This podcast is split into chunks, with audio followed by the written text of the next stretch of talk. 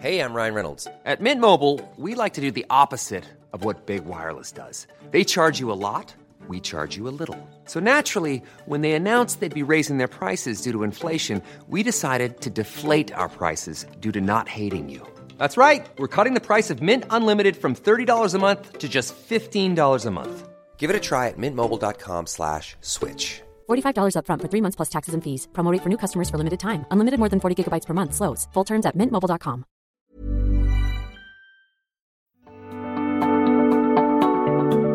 Technion Israel Institute of Technology is where some of Israel's brightest minds ask the biggest question of all What if? What if they could take on the world's biggest challenges? What if they could develop life changing environmental, scientific, health, medical, and technological discoveries that will make a huge impact on Israel and the planet? But they don't just ask the question, they answer it too. They turn those ideas into reality. They make them happen. To see just some of the incredible things they've achieved, get the Technion Booklet of Wonders at ats.org slash wonders. We hope it inspires you to give them your support so they can keep doing what they do best. The American Technion Society. World changing discoveries by Israel's brightest minds, made possible by you.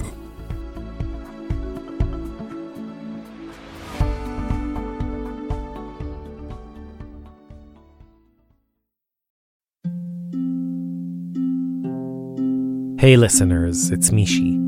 Last week we released our 50th Wartime Diary. This week is Yom HaZikaron and Yom HaAtzmaut. And as a way of marking this milestone and these dates, Yochai Maital and I will have a series of onstage conversations in New York and Cleveland. We'll discuss the process of creating wartime diaries, talk about some of the challenges we've encountered, the dilemmas we've had, the insights we've gained. So, if you want to hear what covering the evolving story of this war has been like for us, we'd love to see you at one of our events. All the details are on our site, israelstory.org. And meanwhile, wishing us all calm and peaceful days ahead.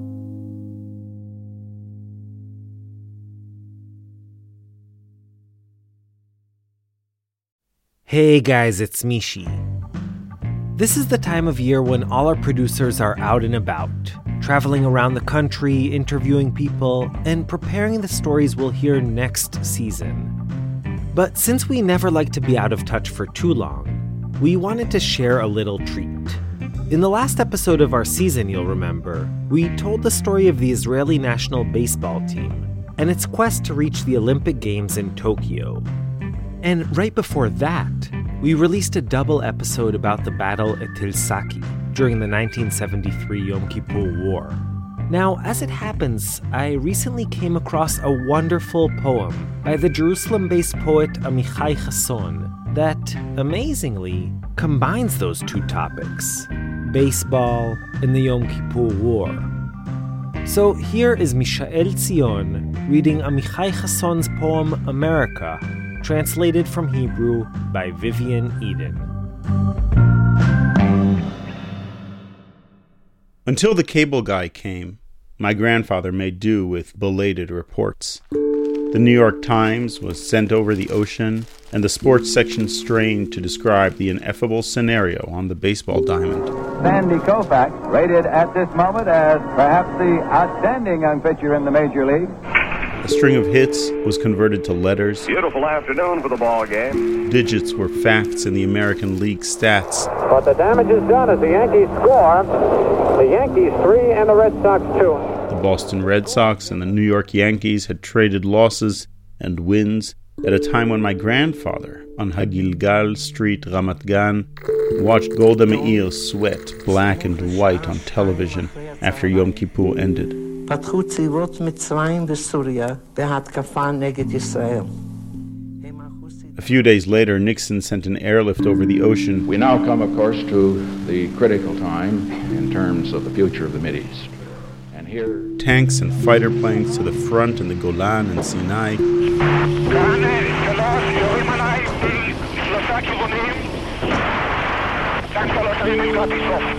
My grandfather had been a navigator in the Pacific Fleet.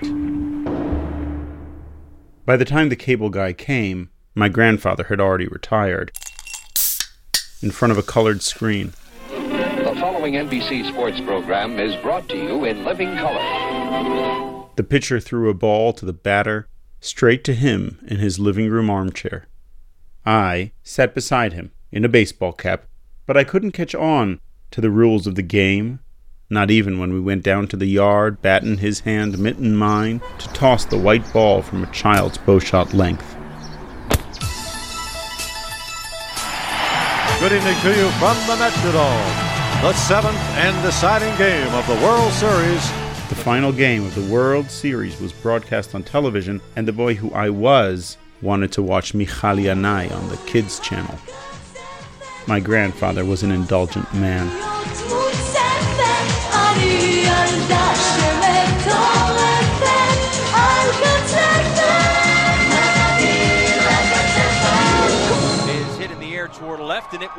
I admit that I laughed aloud in front of the screen yesterday in my parents' home. When the Israel national baseball team, a lineup of young Americans with stars of David embroidered on their skullcaps, And now it's 3 nothing Israel here in the first. made the quarterfinals of the World Baseball Classic. And Israel on the way to Tokyo with a 4 2 victory over the Netherlands. My grandmother sat in the corner, spreading a thick layer of peanut butter on a thin cracker and dribbling strawberry jam like Uncle Sam's flag.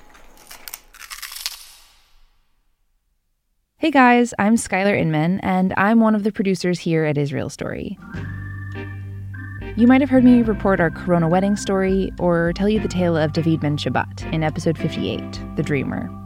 Today, I'm here to ask you to fill out our annual listener survey. Why, you might ask? Well, it's simple. We want to know more about you who you are, what you want to hear, how you feel about the stories we've made, what new directions you'd like to see us take during season six. And at a show like Israel Story, where we produce pieces that are sometimes months or even years in the making, knowing these things is really important. So please take a few minutes, go to our website, israelstory.org, and fill out the survey. Have a say in what kinds of work we do in 2021 and beyond. Your input is the main way we learn and improve. Thanks. And as Mishi would say, shalom shalom and yalla bye.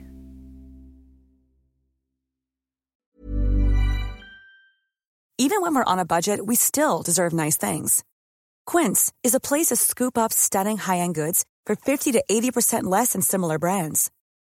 They have buttery soft cashmere sweaters starting at $50, luxurious Italian leather bags, and so much more. Plus, Quince only works with factories that use safe, ethical, and responsible manufacturing. Get the high-end goods you'll love without the high price tag with Quince. Go to quince.com slash style for free shipping and 365-day returns.